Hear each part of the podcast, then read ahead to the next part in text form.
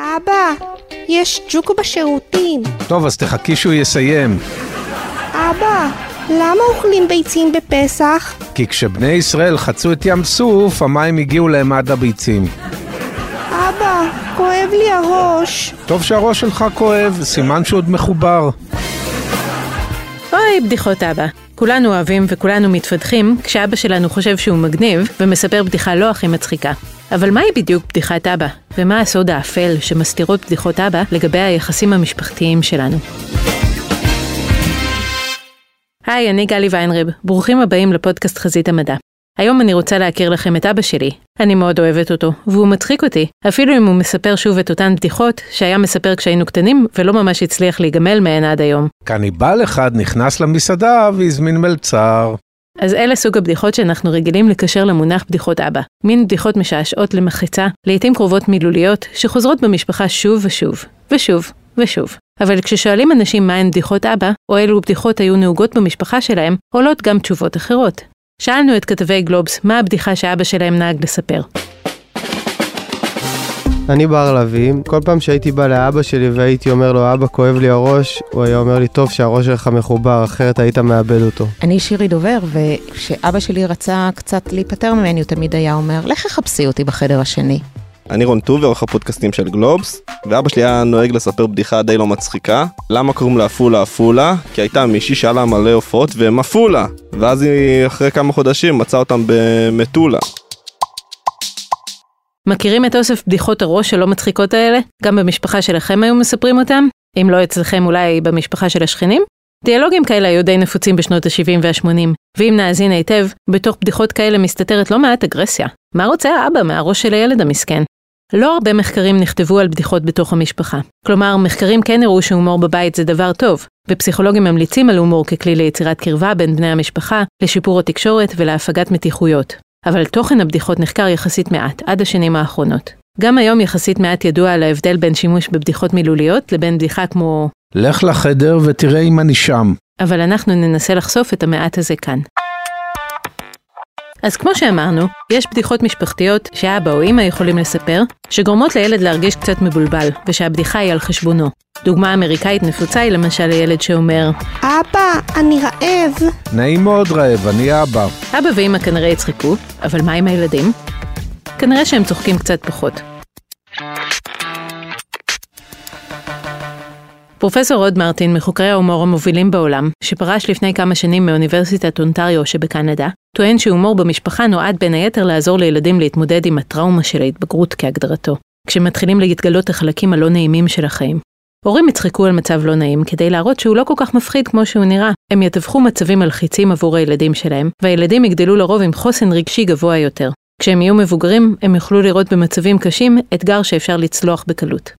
בדיחות על חשבון הילד יכולות להיות בעצם מין תרגיל בריא בפיתוח סקפטיות. כמו שבגיל צעיר יותר זורקים ילדים באוויר ואז תופסים אותם כדי להפחיד אותם בכאילו, או שנעלמים מאחורי הידיים ואז צצים וקוראים קוקו, אז גם ברמה הקוגניטיבית, בדיחות כמו אבא, אתה יכול להעביר לי את המלח? כן, אני יכול. ואז הוא לא מעביר את המלח, יכולות להיות מעין תרגיל על יבש. ללמד את הילדים לבחון את מה שאומרים להם בזהירות, לא לקבל את המסר בתמימות, אלא לשים לב מה יכול לעמוד מאחורי המילים. זה דומה קצת למתיחות של 1 באפריל.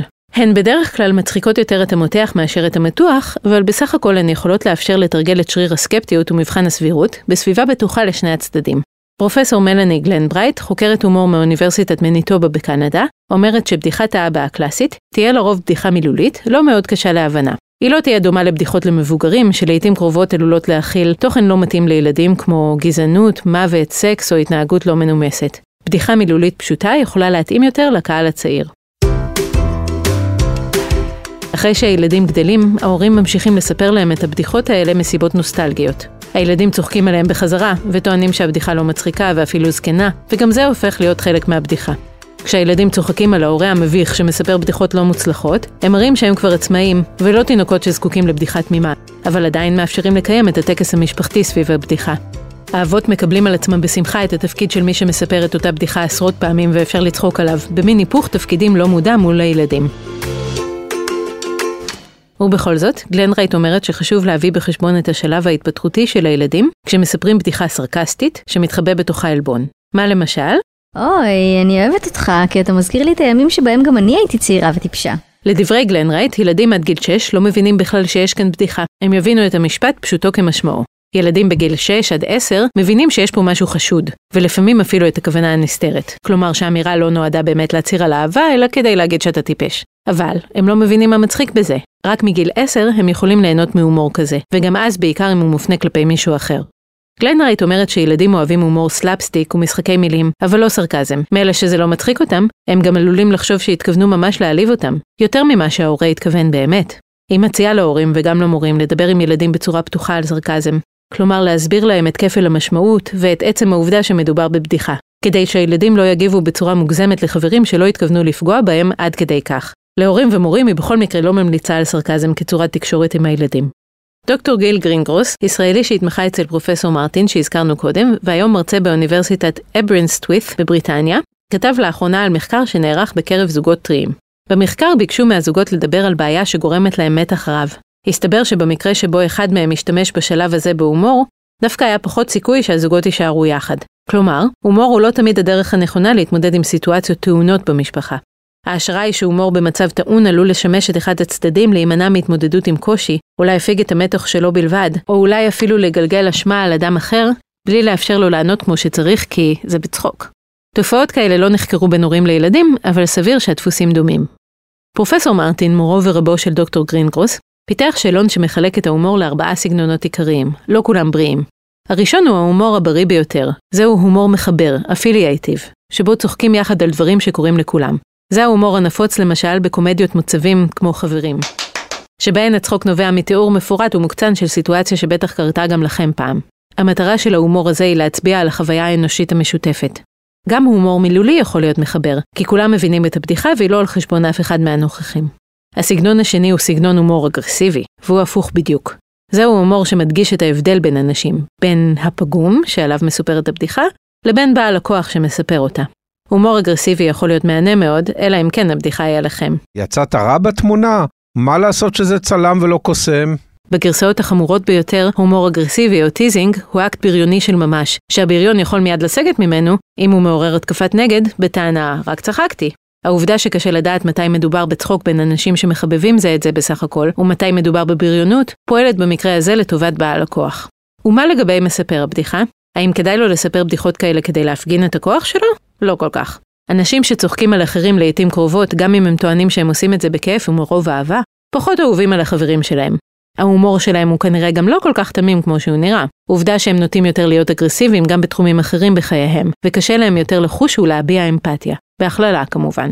אבל בכל זאת, לא כל הומור שמצביע על פגמים של אחד מבני המשפחה הוא בהכרח דבר שלילי.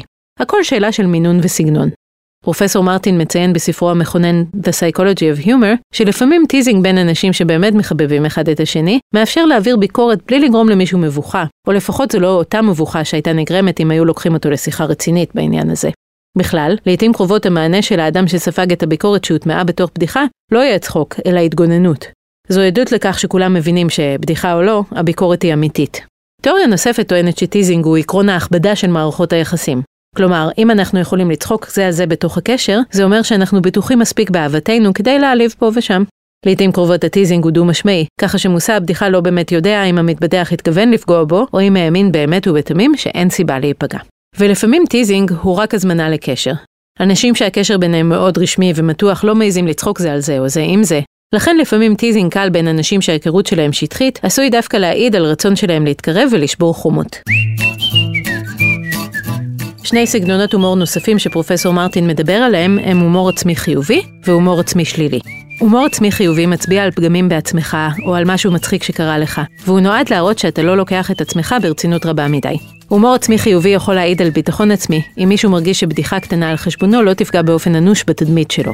זה מעין עקרון ההכבדה של ההומור. אני יכול להרשות לעצמי בדיחה על חשבוני, כי האגו שלי לא שביר עד כדי כך. לעומת זאת, מי שמשתמש בהומור עצמי שלילי לעיתים קרובות, נראה כאילו הוא כמעט מתנצל על קיומו. כאילו הוא אומר, לפחות זיהיתי שאני בדיחה לפני שאתם הייתם צריכים לעשות את זה בשבילי. הומור כזה לא נחשב בריא לאלה המשתמשים בו. על פי המחקרים של פרופסור מרטין, הומור מחבר והומור עצמי חיובי במערכת יחסים הם מתכון ליצירת קשר קרוב שמעודד בריאות נפשית. הומור אגרסיבי והומור עצמי שלילי מאפיינים בדרך כלל מערכות יחסים פחות טובות וחיים פחות בריאים של מי שמשתמש בהם. מה שנכון למערכות יחסים בכלל, כנראה נכון גם למערכות יחסים בין הורים לילדים. אחד מסגנונות ההומור המועילים ביותר ליצירת לכידות קבוצתית, וגם משפחתית, הוא הומור כמשחק חברתי. זה הולך ככה, אחד המשתתפים מתחיל בדיחה בתבנית מסוימת, ואחרים מנסים להוסיף עוד ועוד בדיחות באותה תבנית. המשחק לרוב מאופיין בצחוק משותף רב, בלי נפגעים. סגנונות ההומור הם לא רק הסיבה, אלא גם התוצאה. אנשים שגדלו בבתים חמים ייטו יותר להומור מחבר ולהומור עצמי חיובי. אנשים שהגיעו מהזנחה או הורות אגרסיבית, ייטו יותר להומור אגרסיבי או להומור עצמי שלילי. אבל ההיסטוריה המשפחתית לא מספרת את כל הסיפור, כי לפעמים הנטייה להומור אגרסיבי יכולה להיות גם גנטית. בנוסף, דוקטור אלנה הויקה מאוניברסיטת שפילד טענה במאמר לעיתון הבריטי טלגרף שטסטוסטרון מעלה את הסיכוי לבדיחות אגרסיביות. ובאמת, גברים מספרים יותר בדיחות כאלה מנשים ונהנים מהן יותר. הורות מפחיתה את רמות הטסטוסטרון אצל גברים ומסיטה את הבדיחות שלהם מהעולם האגרסיבי אל העולם של בדיחות מהזן המחבר, שבאמת מועילות יותר לילדים. שמעת אבא? זה לא שאתה לא מצחיק, זה הטסטוסטרון.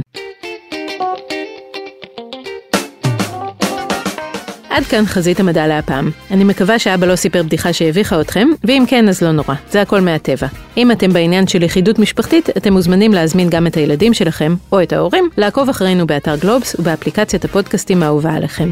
בלחיצה על כפתור ה follow או ה subscribe. ואל תשכחו לדרג אותנו באפל פודקאסט, זה חשוב מאוד. לפני שניפרד, אני רוצה להמליץ על הפודקאסט הנהדר דברים שרואים משם, בהנחיית שלומית רביד, שמדברת עם ישראלים שחיים מעבר לים. אולי אפילו נלמד מזה משהו על עצמנו. תודה לעורך הפודקאסטים רון טוביה ולניב בן אלי על הסאונד. אני גלי ויינריב, ביי.